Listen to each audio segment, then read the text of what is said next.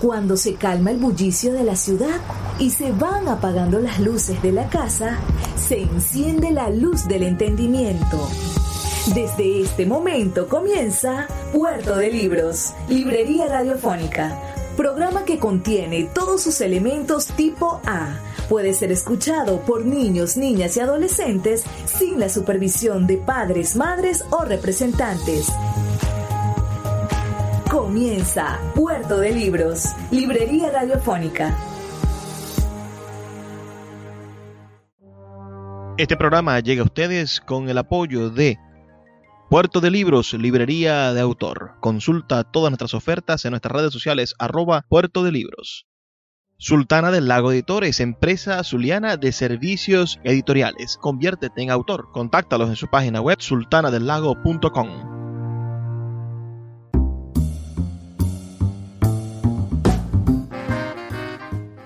Bienvenidos a Puerto de Libros, librería radiofónica. Les habla Luis Peroso Cervantes, quien de lunes a viernes de 9 a 10 de la noche trae para ustedes este espacio a través de la Red Nacional de Emisoras Radio Fe y Alegría.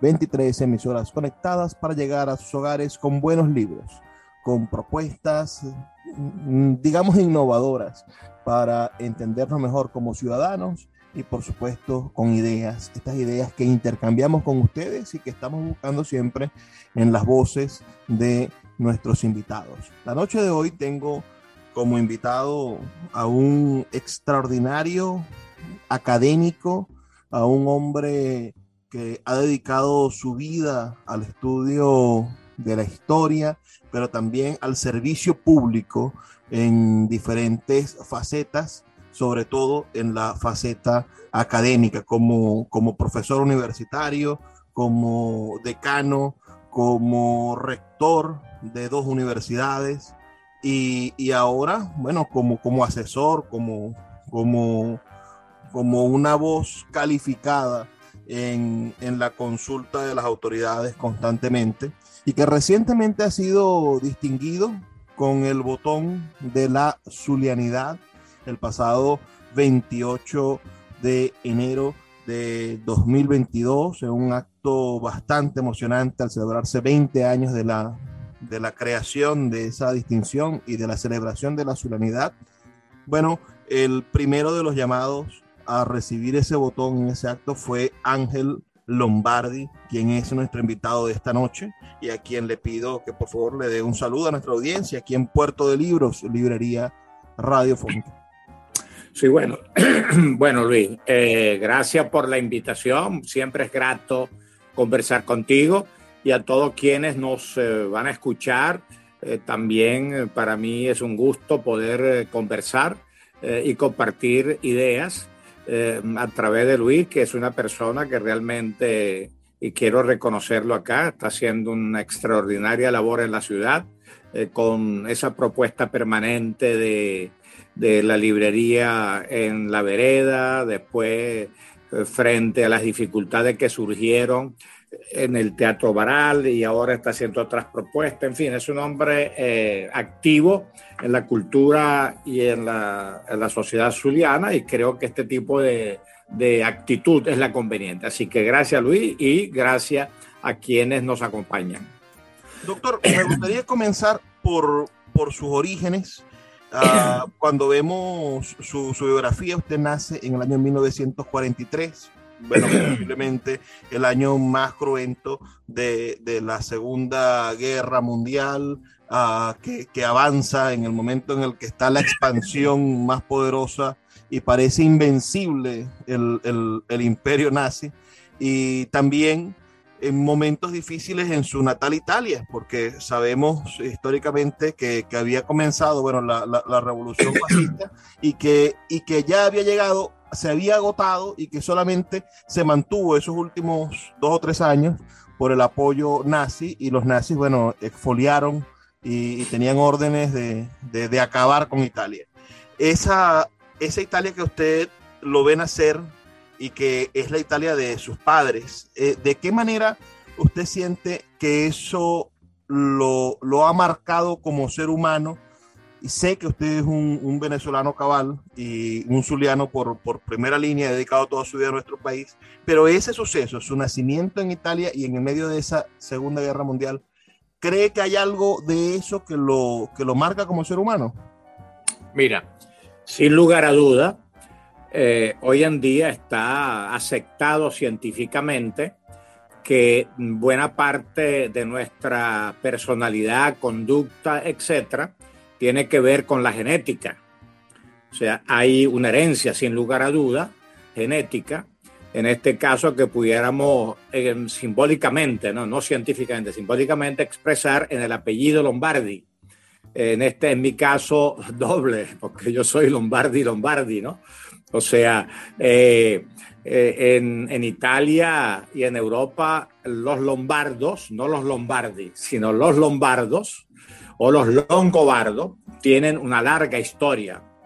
Ellos son pueblos de origen, de origen escandinavo, pero que después en su peregrinar por el continente hacia el sur estuvieron siglos en, en la Germania y formaron parte de aquellas tribus bárbaras que fueron invadiendo Italia. Los lombardos se hacen presentes en la península itálica aproximadamente entre el siglo VI y VII. Eh, quienes conocen estas historias saben que eran oleadas de, pueblos bárbaros que venían del norte hacia el sur. Eh, entonces los lombardos aparecieron en Italia entre el siglo VI y VII después de Cristo, como ya dije, y la conquistaron por dos siglos, por dos siglos, y crearon toda la península, y crearon dos ducados, el ducado del norte, eh, que todavía hoy la principal región italiana se llama Lombardía, o sea, la región de Milán, eh, y el ducado del sur. Eh, ellos fueron derrotados en el, no recuerdo bien si en el siglo VIII aproximadamente, por Carlo Magno, eh, entonces, ellos quedaron entonces como un pueblo ya asentado en Italia, pero mm, ya sin el control militar y político de la península, pero siempre mantuvieron poder. O sea, siempre mantuvieron poder en ciertos territorios, en ciertas regiones. Bueno, término entonces diríamos que de, de cultura hay una tradición europea arraigada, sin lugar a dudas, ¿no? Y el pueblo donde yo nací, que es un pueblo muy pequeño, menos de 10.000 habitantes, eh, eh, Morcones, es un pueblo que está registrado por escrito en las crónicas históricas desde el año 2 antes de Cristo. O sea, ya era ese territorio estaba habitado y los habitaban un pueblo original de allá que eran los Sagnitas, pero fue destruido, conquistado por los romanos y entonces allí se asentaron los ligures bueno, a partir de allí, imagínate, una historia de dos mil años, ¿no? Bueno, de alguna manera, de alguna manera, esa historia va marcando la genética cultural y la genética biológica, vamos a llamarlo así. Entonces, bueno, ya, eh, entonces mis padres forman parte de esa tradición. Mis de hecho, yo tengo registrado con mi familia hasta mis tatarabuelos, ¿no? Se están registrados más o menos nombre, fecha, etcétera. Entonces hay una tradición. Ahora, en mi caso, mi padre fue soldado en la Segunda Guerra Mundial. O sea, le tocó eh, pelear, o sea, estar en la guerra en, en, Albania y en Libia, donde se peleó la famosa batalla del Alamein, donde el, el Rommel, el Suero del Desierto, Montgomery, todo, todo ese cuento, ¿no? Y precisamente cuando yo nací en el 43, diciembre del 43, estaba dándose la invasión aliada de la península itálica. Entonces Italia en ese momento colapsó, porque por el sur subían los aliados, en el norte permanecían los alemanes, eh, y después estaba la guerrilla de los partisanos contra los alemanes, y además eh, fue destituido Mussolini fue destituido Mussolini eh, y se hizo cargo un general italiano llamado Badoya. Entonces realmente Italia era un país triplemente invadido, en anarquía absoluta, en colapso absoluto. Mi padre formaba parte del ejército como soldado, entonces a ellos la orden que les da es que traten de regresar a sus hogares de como pudieran, porque se disolvió el ejército italiano con esa situación política, ¿no?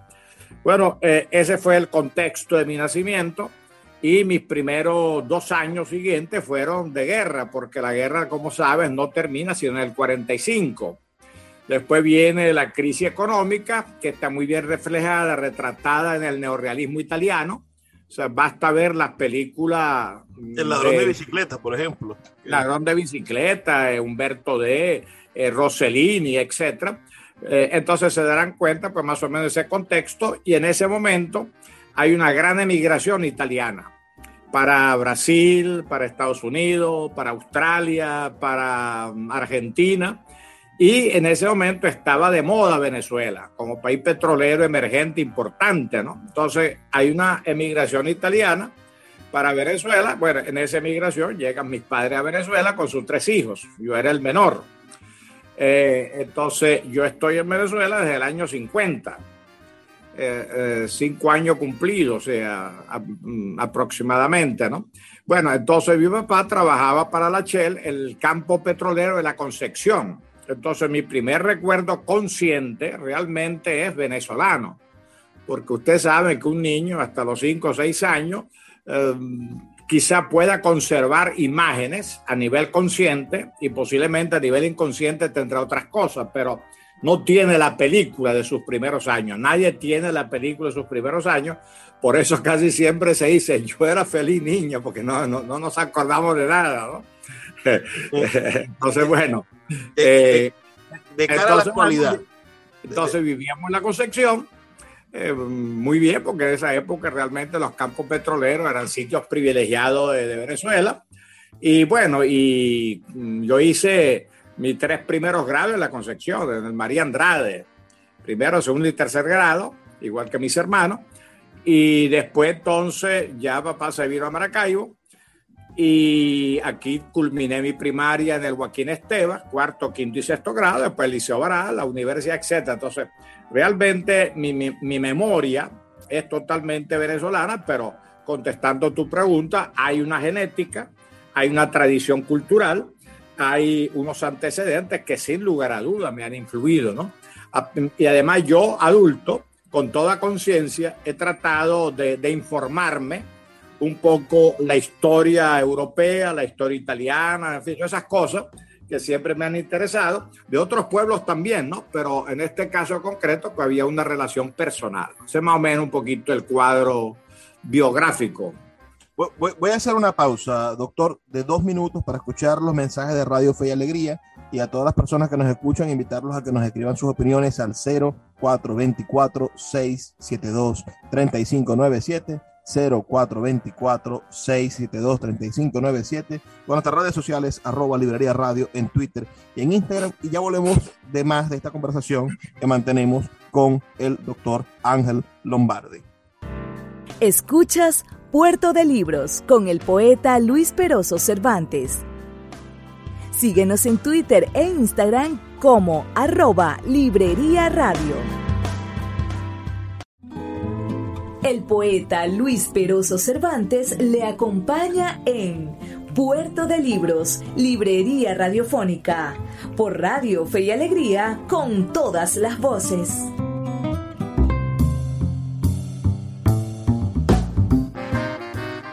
Seguimos en Puerto de Libros, librería radiofónica, esta noche teniendo una conversación con Ángel Lombardi Lombardi, quien fue rector de la Universidad del Zulia y rector de la Universidad Católica Cecilio Costa, pero antes fue presidente de la Federación de Centros Estudiantes uh, en plena reforma universitaria en plenos momentos en el cual el pensamiento francés, el pensamiento latinoamericanista y las universidades mirándose hacia adentro, revisándose, uh, estaban, estaban en pugna.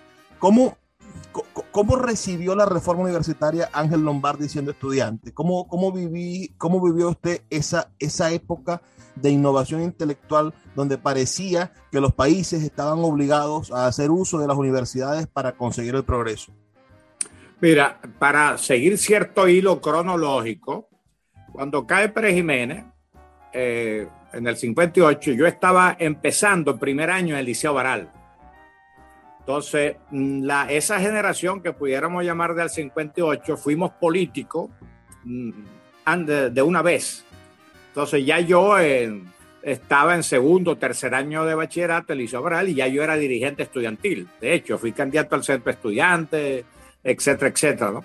Igual, entonces esa militancia se continúa en la universidad.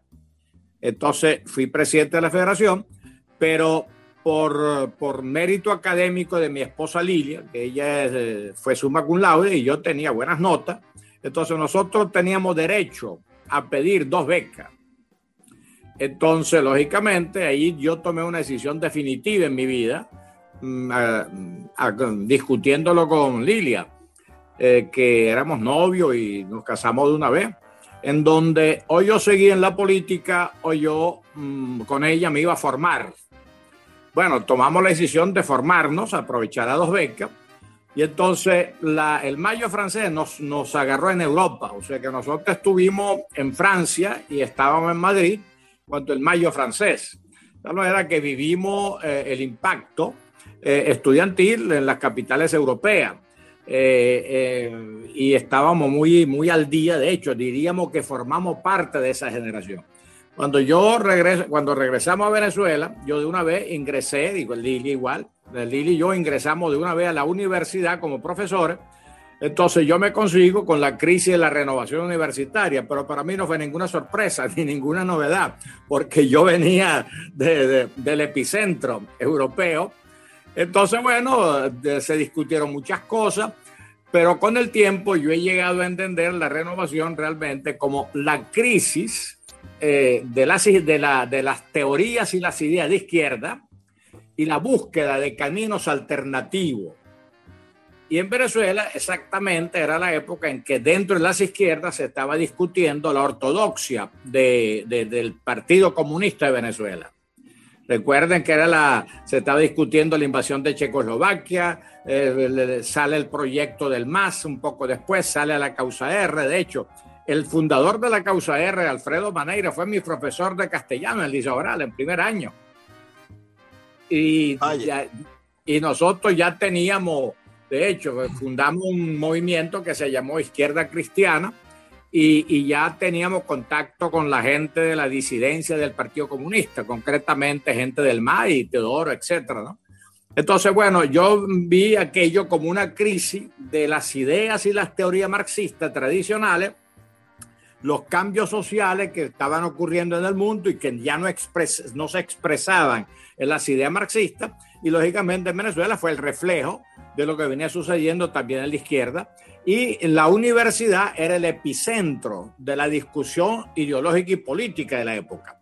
En aquella época la universidad realmente marcaba de alguna manera la polémica pública eh, y las ideas en Venezuela. La universidad autónoma me refiero básicamente, ¿no? Eh, entonces, bueno, en ese contexto yo de una vez me, involucré como profesor.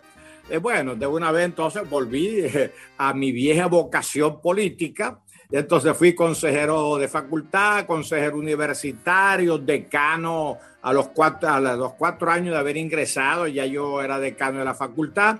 Después tuvimos la oportunidad de volver otra vez a París al, año sabático y bueno, y después el rectorado. O sea que como tú ves, lo que yo he llamado mi vocación política canalizada por la academia, pero realmente es una vocación pública por lo público desde la universidad. Y realmente no me arrepiento de la decisión tomada de formarme, ¿no? Pero veo eso también en dos aguas porque al mismo momento en el que Ángel Lombardi es eh, el, decano de la Facultad de Humanidades, ah, proveniendo de, la Escuela de Educación Mención Historia, que, es el, lugar donde usted se desarrolló como, como profesor, ah, y, al mismo tiempo en el que la profesora Lilia, bueno, es eh, fundadora de, de, cátedras dentro de la Escuela de Letras de la Universidad del Zulia, también ustedes van conformando una gruesa familia, porque usted es un, padre eh, casi bíblico, pensando en, la nota de, la barba. cuántos hijos procreó Ángel Lombardi y Lilia Boscán de Lombardi en esa maravillosa familia que hoy le da muchos frutos a la región? Mira, nosotros quizás sea mi herencia bárbara. y Lilia siempre quiso tener muchos hijos, yo también. Entonces tuvimos 10. Lamentablemente perdimos a, la segunda, al segundo hijo, era una niña muy pequeña. Y bueno, eso fue una tragedia en nosotros, ¿no? Y lo sigue siendo. Pero bueno, al final criamos nueve hijos con total consentimiento de las dos partes y eso formaba parte también de la decisión política, perdón, de formación, porque no solamente el interés de la formación, sino también quisimos proteger nuestra vocación familiar porque sabemos pues que la política eh, tiene sus características que cuesta mucho mantener un orden eh, doméstico, ¿no? Entonces, bueno, allí uno encontró pues la oportunidad de desarrollar una familia eh, en las mejores condiciones, porque recuerden que en esa época el, salario en general y el del profesor universitario era un salario privilegiado. O sea, mm, eh, en un momento determinado, los profesores universitarios, en el caso de los dedicaciones exclusivas, etcétera, etcétera, llegamos a ganar ya con la máxima categoría de titular entre dos mil y tres mil dólares. Con unos beneficios sociales, teníamos caja de ahorro, IPP, club, playa, o sea, la universidad realmente era un lugar privilegiado para trabajar. Eh, y nunca uno se sintió empleado público porque como las universidades eran autónomas, uno realmente tenía el ejercicio pleno de la libertad de, pensamiento y etcétera, ¿no? Entonces, bueno, esas fueron las condiciones extraordinarias que permitieron crear una familia, tener una casa, eh, en fin, tener todas las comodidades que un buen sueldo eh, da.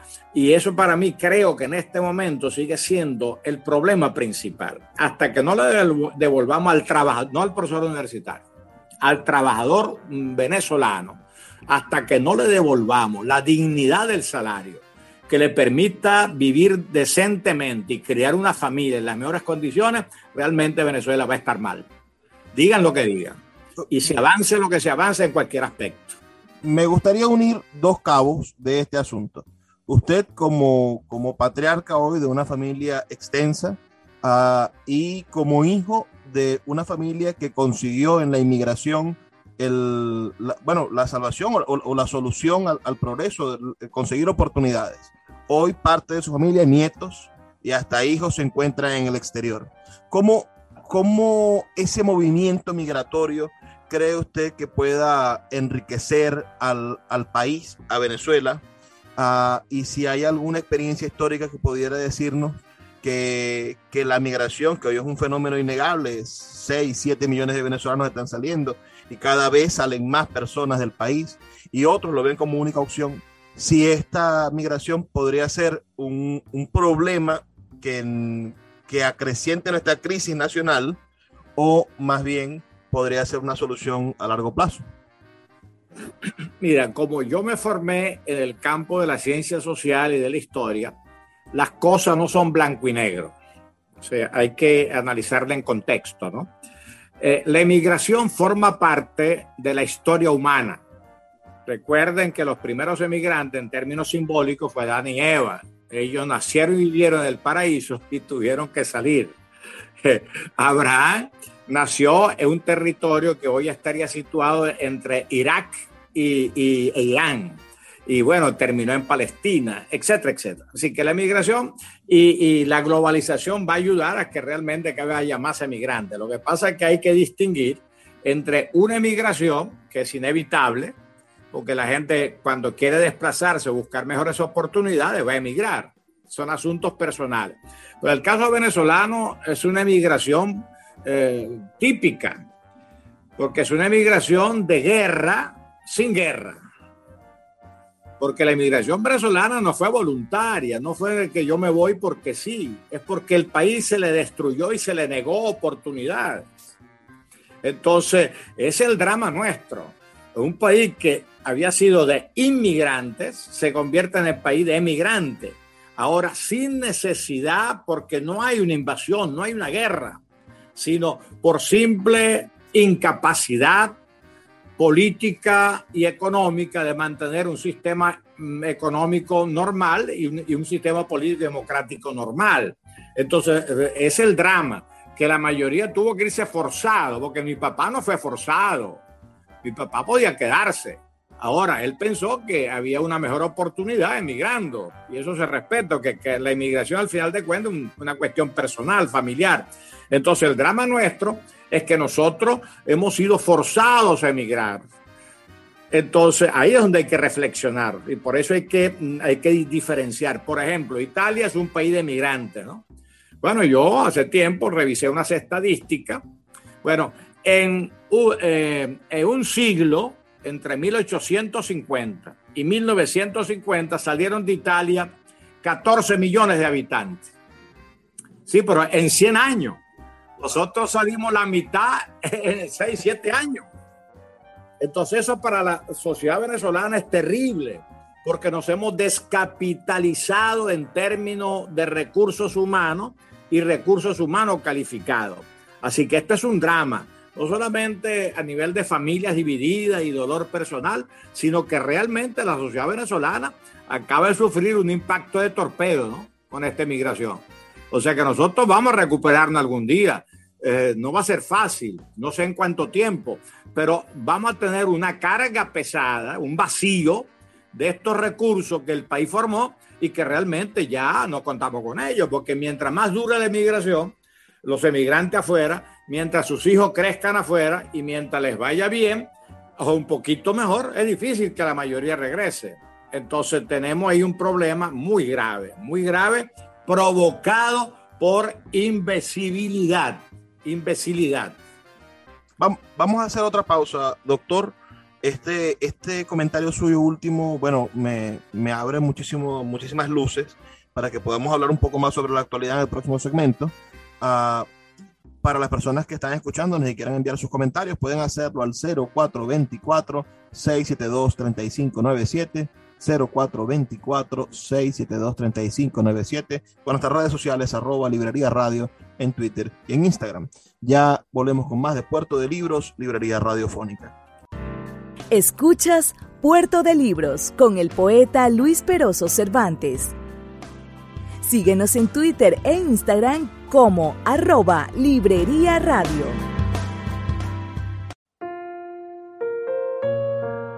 Puerto de Libros, librería de autor, es la librería que estás buscando. El espacio donde todos los lectores se sienten en un puerto seguro, en un lugar donde encontrar lo que siempre han querido leer, donde los libreros de verdad han leído libros y sobre todo donde tendremos la oportunidad de conseguir esa lectura que espera por ti. Estamos en el Teatro Varal de Maracaibo y próximamente abriremos de nuevo nuestra sede en la vereda del lago. Pero puedes adquirir libros en todo el país a través de nuestra página web www.puertodelibros.com.be o nuestra cuenta de Instagram arroba puerto de libros. Puerto de Libros, librería de autor, la librería que estás buscando. El poeta Luis Peroso Cervantes le acompaña en Puerto de Libros, Librería Radiofónica, por Radio Fe y Alegría, con todas las voces.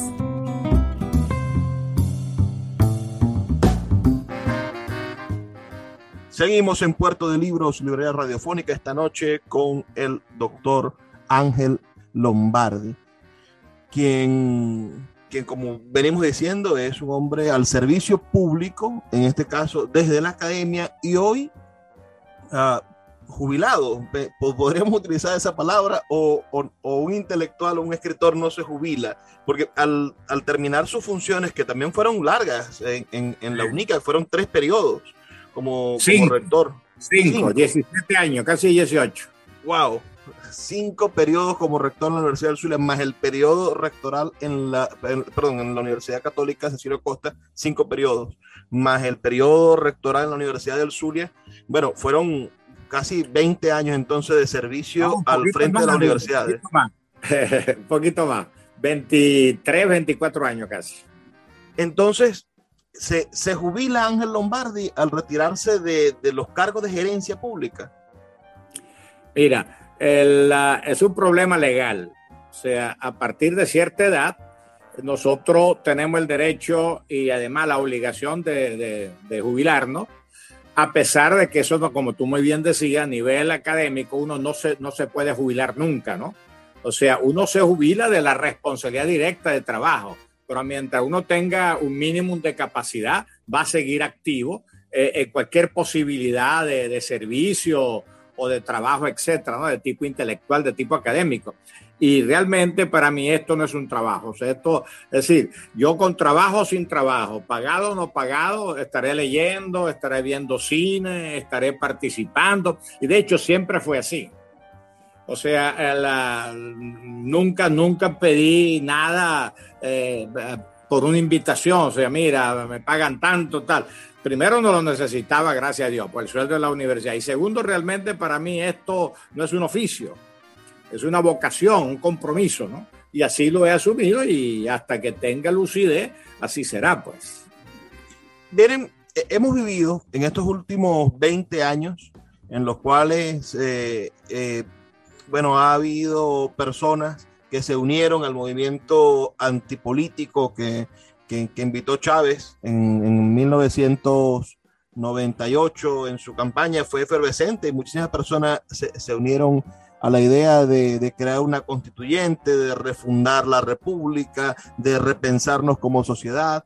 Creo que la constitución de 1999 es sin duda una pieza de avance jurídico, tiene, mm, refleja mejor los derechos humanos, hay una democracia, una idea de la democracia, esa idea de la democracia participativa, que es una idea de, de, de, de las izquierdas moderadas, de la transformación del, de los procesos democráticos en, en, procesos democráticos inclusivos, ¿no? Ah, pero al mismo momento se por, por tener, a, aunque tenemos esa constitución, a, al mismo tiempo el país entró en una deriva política entre la teoría y la práctica. La práctica política fue, ha sido de exclusión, ha sido de discriminación, la práctica política tiene hasta, hasta visos de, de, persecución y según nos dicen los informes internacionales, la propia Michelle Bachelet, bueno, se han cometido crímenes de, de lesa humanidad dentro de la nación. Ah, ¿Cómo podría Ángel Lombardi evaluar ese, e, este periodo de, de, de, intento de transformación o de cambio que ha tenido Venezuela? Uh, que usted mismo ha dicho que nos ha dejado, bueno, vacío el capital político y el capital humano de la nación, ha vaciado nuestras reservas internacionales, pero ¿se puede aprender algo de esto? Finalmente, ¿es como una escuela o, o quizá es algo infantil siempre intentar querer que de las cosas duras aprendamos algo? Si, si hay algún mensaje al final de esto.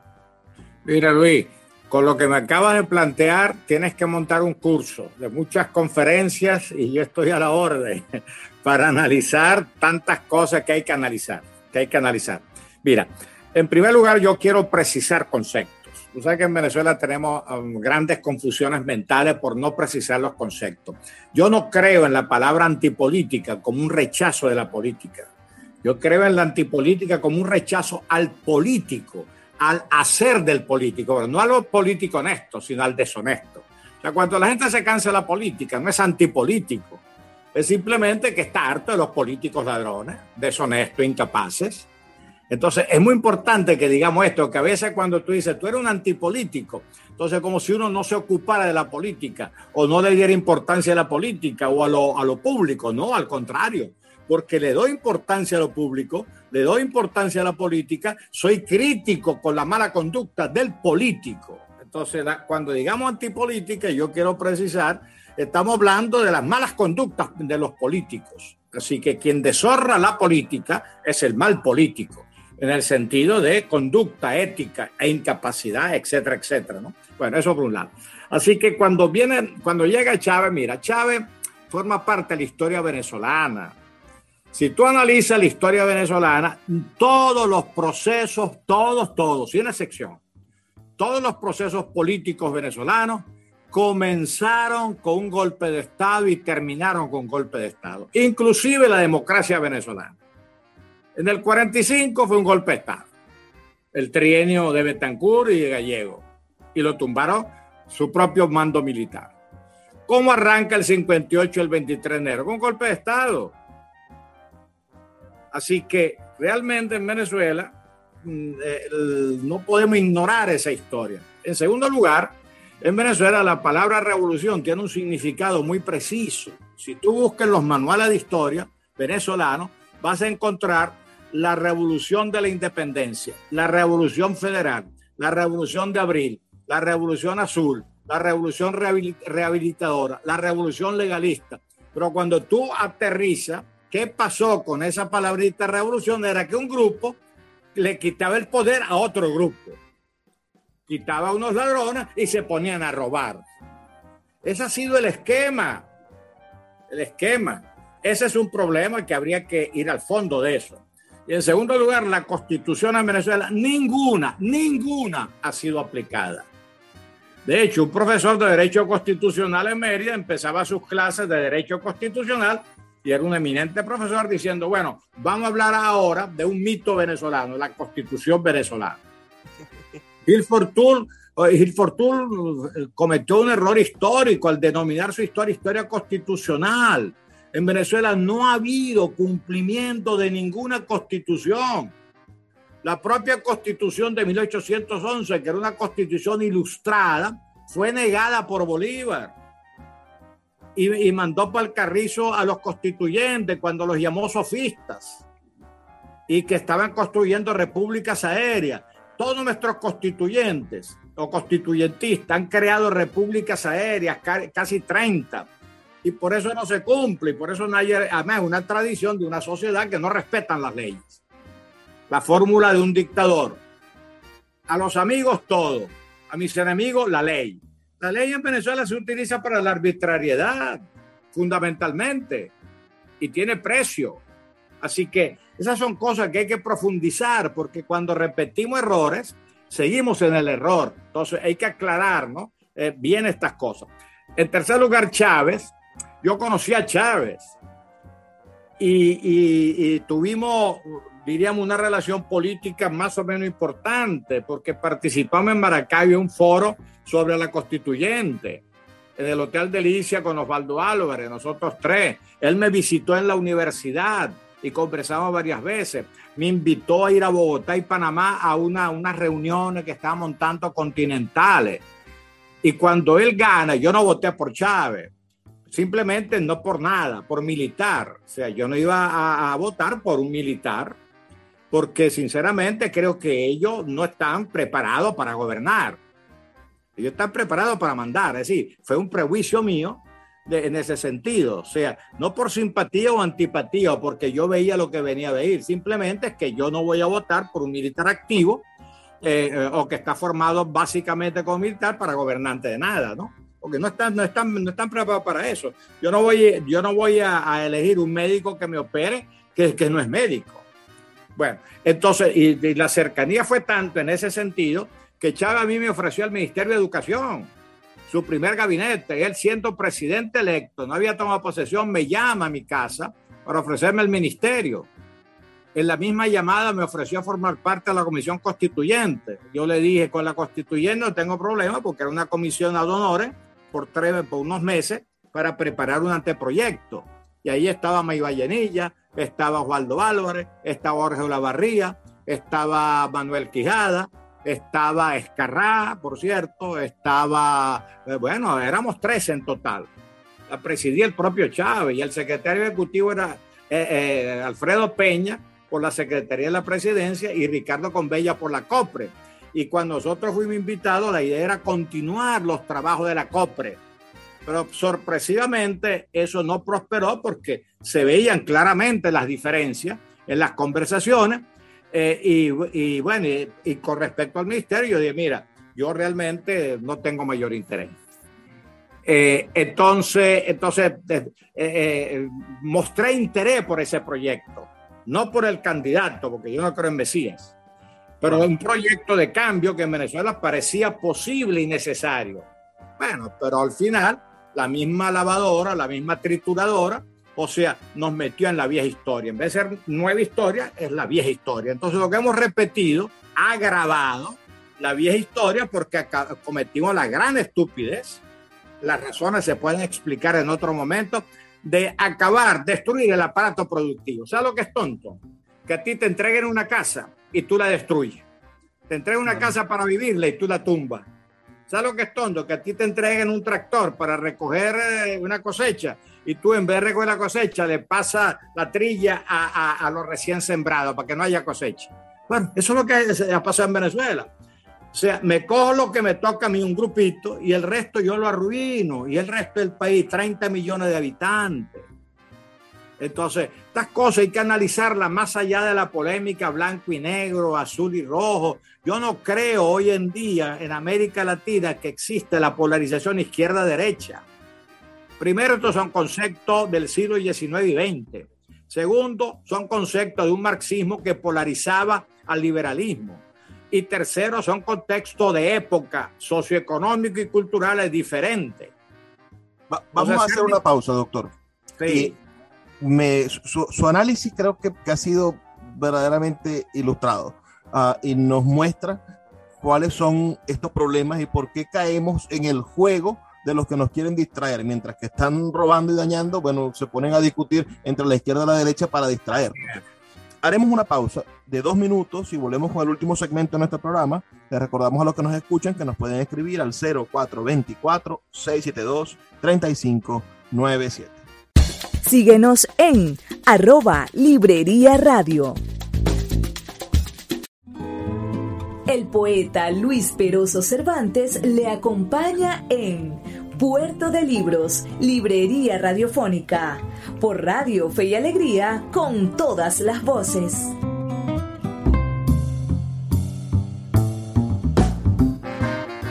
Seguimos en Puerto de Libros, Librería Radiofónica, ya en el último segmento, en compañía del doctor Ángel Lombardi, quien, quien es autor, bueno, de, de, de unos cuantos libros.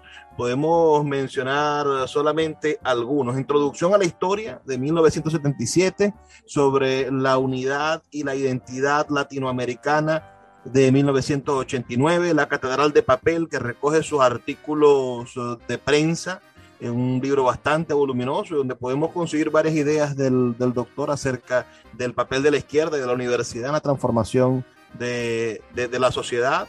Ese es de 1993. La universidad en tiempos de crisis es un, su discurso de orden en la juramentación como rector de la Universidad del Zulia. Este publicado en 1992. Avanzar a pesar de la crisis ese es otro folleto, José Luis Fortul, El hombre y la historia.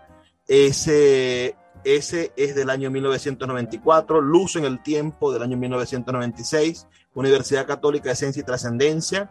Ese folleto es un folleto de 1998, La educación superior deseable y posible del 2001, Ensayos de la inconformidad del año 2004, Memoria del siglo XX. Este es un hermoso libro que recomendamos leer, está disponible en la librería Puerto de Libros del año 2004, Escritura y Compromiso del 2005, Reforma Constitucional o Proceso Constituyente del 2007, Autonomía y Democracia del 2007 Democracia en Venezuela del año 2008, Introducción a la Historia, la reedición en el año 2010 por la Universidad Católica, Historia e Identidad del año 2015 y Universidad Saber y Servir del año 2016. ¿Me queda alguno por mencionar? ¿Hay alguno más reciente?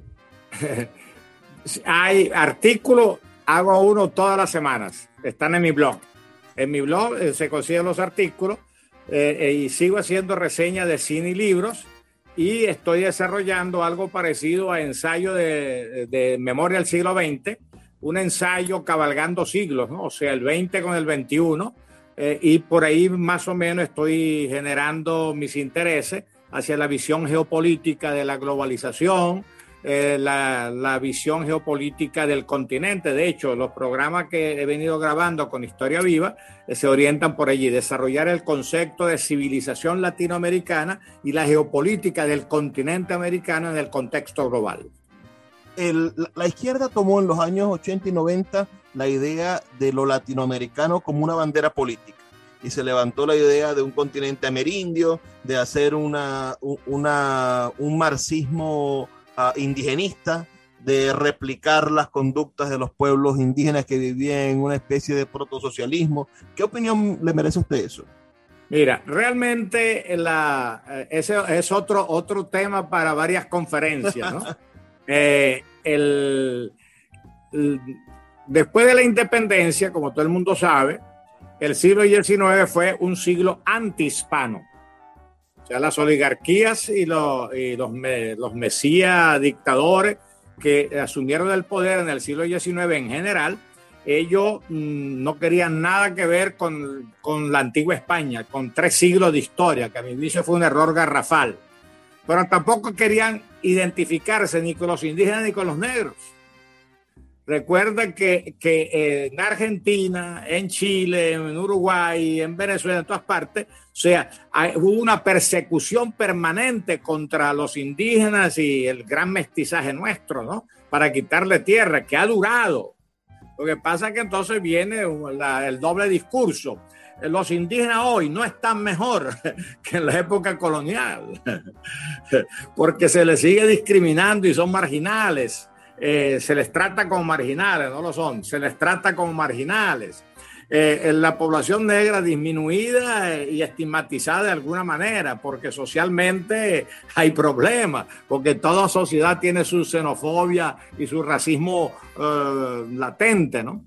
Entonces eso es una tontería. Ahora, en el siglo XX hubo una corriente que intentó reconciliar los tres siglos coloniales con la historia republicana. Por ejemplo, Alfonso Reyes una frase que él usó, la vuelta de los galeones, eh, que me parece lo lógico. Aquí en Venezuela, Briceño Miragorri, Piconzala, etcétera, Gullar Pietri, ellos reivindicaron la herencia cultural hispana porque tiene que ser así, son tres siglos.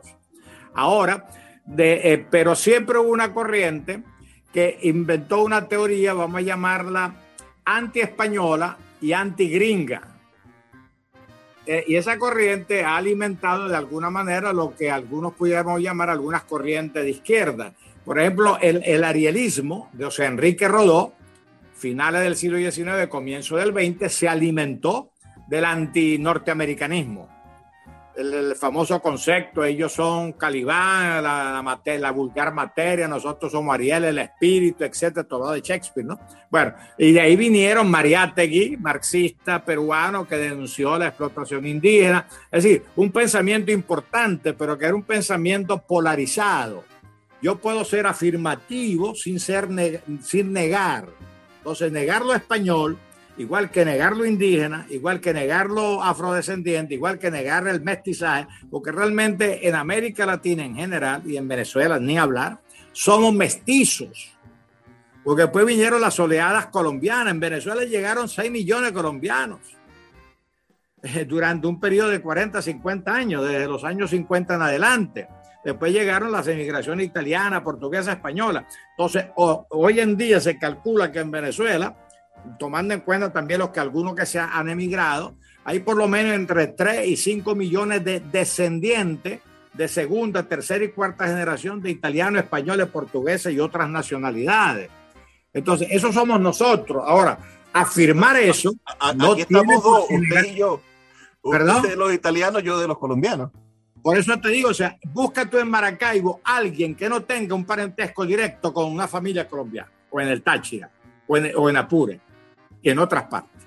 Entonces, bueno, pues te digo, entonces, entonces no tenemos que afirmar nuestro mestizaje, pero no tenemos que negar la herencia hispana, europea, occidental, ni afro, africana. Nosotros somos eso.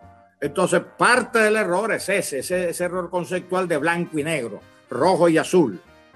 Entonces, esta tontería geopolítica ahora nos estamos alineando con China y Rusia, que son dos imperios, que están a 10.000 kilómetros de distancia para retar al imperio que está a, 500, 500 kilómetros, 1.000 kilómetros de nosotros. Eso es una tontería absurda, porque si tú buscas los límites de China y los límites de Rusia, todos los países limítrofes con esos dos países que son imperios, como el norteamericano también es un imperio, bueno, ellos son antichinos. Un tibetano es antichino que está ocupado por China un ucraniano que está de moda ahora, son anti, antirrusos porque ellos toda la vida han sufrido las invasiones rusas.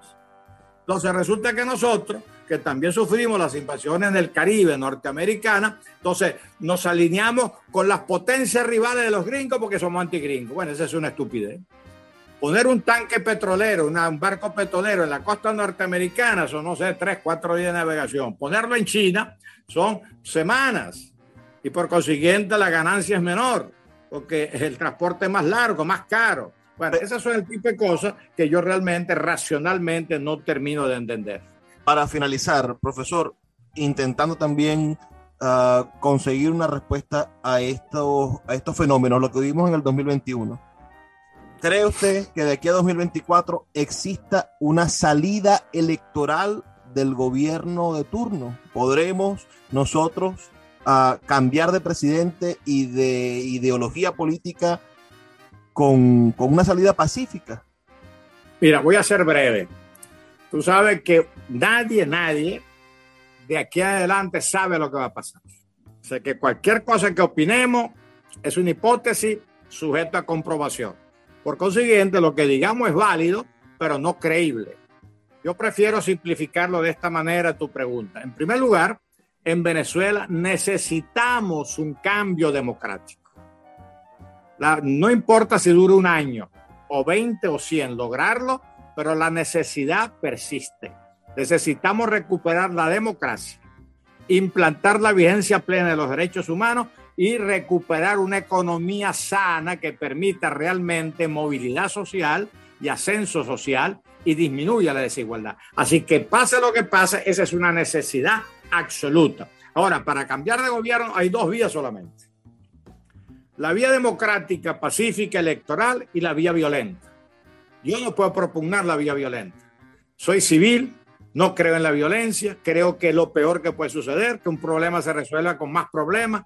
Entonces yo he optado por estar con la vía democrática, punto, porque es mi convicción y es mi compromiso.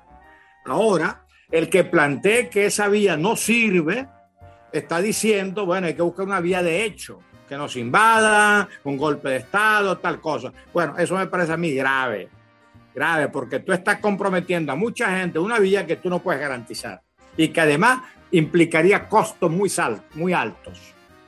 Entonces, simplemente tenemos que aferrarnos a la vía democrática, a la vía pacífica y a la convivencia. Yo no soy enemigo del, del chavista. El chavismo es algo, una nebulosa, pero del chavista yo no soy enemigo. Un chavista, yo tengo amigos de chavista. O sea, un chavista que cree buena fe y es, y es honesto, bueno, está ya, pues. Entonces, hay que volver a la convivencia, la salida democrática y pacífica. Finalizo de nuevo con su familia. Uh, yo tengo en mi mente la de, de, de, comentarios que me han dado, bueno, que ustedes cuando llegaron de Italia en esos años 50, Ah, vivieron cerca de la Plaza Bolívar. Sí, en el Obispo Lazo. En la Obispo Lazo, allí cerca de la catedral. Y ahora sus hijos, eh, Juan Pablo y Jesús, están muy cerca, uno en el Teatro Baral, otro en el Palacio de Gobierno. Uh, ¿qué, qué, qué, qué, símbolo cree usted que hay, que hay en eso? ¿no? Una familia, los Lombardi, dedicándose al servicio público generación tras generación, a mí me parece algo hermoso, pero usted como padre de estos dos hombres, que hoy son mm, pilares de la acción civil de la ciudad. Claro, esto lo dice todo padre, ¿no? Yo me siento orgulloso de cada hijo. Yo creo que mis hijos han sido exitosos, ellos se educaron por su propio esfuerzo eh, y han desarrollado su profesión con dignidad, con honradez y, creo que son meritorios, ¿no? Ahora, en el caso de, de mis hijos, hay dos, tres de ellos, cuatro, que tienen vocación pública eh, y en este momento, o sea, Jesús y, Juan Pablo son los que están directamente involucrados, pero realmente aquí hay otros hijos míos, Diego economista, José el abogado, que ellos cuando han estado en Venezuela, porque en este momento están fuera de Venezuela, eh, ellos tenían, o sea, toda una, una, preocupación permanente. Y los otros donde están, están también en lo mismo, en otras circunstancias, ¿no? Así que bueno, para mí realmente ese vínculo afectivo y de servicio con la ciudad me produce muchísima satisfacción. Y la Maracaibo mía, que es toda la Maracaibo de todos los tiempos, realmente la, sentimental es la del centro, el casco central. Yo vivía Obispolazo con esquina de, Pacheco, a, a, dos cuadras de la Plaza Urdaneta, dos cuadras y media, tres cuadras de la Plaza Bolívar. O sea, ese es mi mundo de adolescente, de joven y de joven adulto, ¿no? Así que realmente para mí, o sea, esa Maracaibo es absolutamente eh, importante y de hecho me define en todo sentido, ¿no? Y cuando alguien me dice, ¿usted se piensa ir? Yo tengo hijos que me pueden acoger en cualquier parte, en París, en Kuwait, en Canadá, en México, o sea, eh, en Estados Unidos. Yo digo, mira, yo no puedo irme porque estoy cuidando la ceniza de mis padres. Papá y mamá y mi hermano están enterrados en el cuadrado. Otro hermano está enterrado en el redondo. Y mi esposo y mi hija pequeña pues están, están en la iglesia Claret. ¿Cómo voy a irme yo si tengo que guardar esa ceniza? Y mientras guardo esa ceniza, estoy ayudando en lo posible y desde mis limitaciones a que tengamos una Maracaibo mejor y una Venezuela mejor. Gracias por esta entrevista, doctor. Es de verdad un placer poder tener esta amistad y esta confianza con usted y le agradezco de verdad que nos haya permitido abrir esta ventanita a la escucha de nuestros oyentes aquí en Puerto de Libros, Librería Radiofónica. Bueno, Luis, agradecido a ti y, agradecido a quienes nos puedan oír o nos vayan a oír. Y a, ustedes que están del otro lado, les recuerdo que estamos aquí de lunes a viernes, de 9 a 10 de la noche, por la Red Nacional de Emisoras Radio Fe y Alegría. Trabajo para ustedes Luis Peroso Cervantes y solo me queda pedirles que por favor sean felices, lean poesía.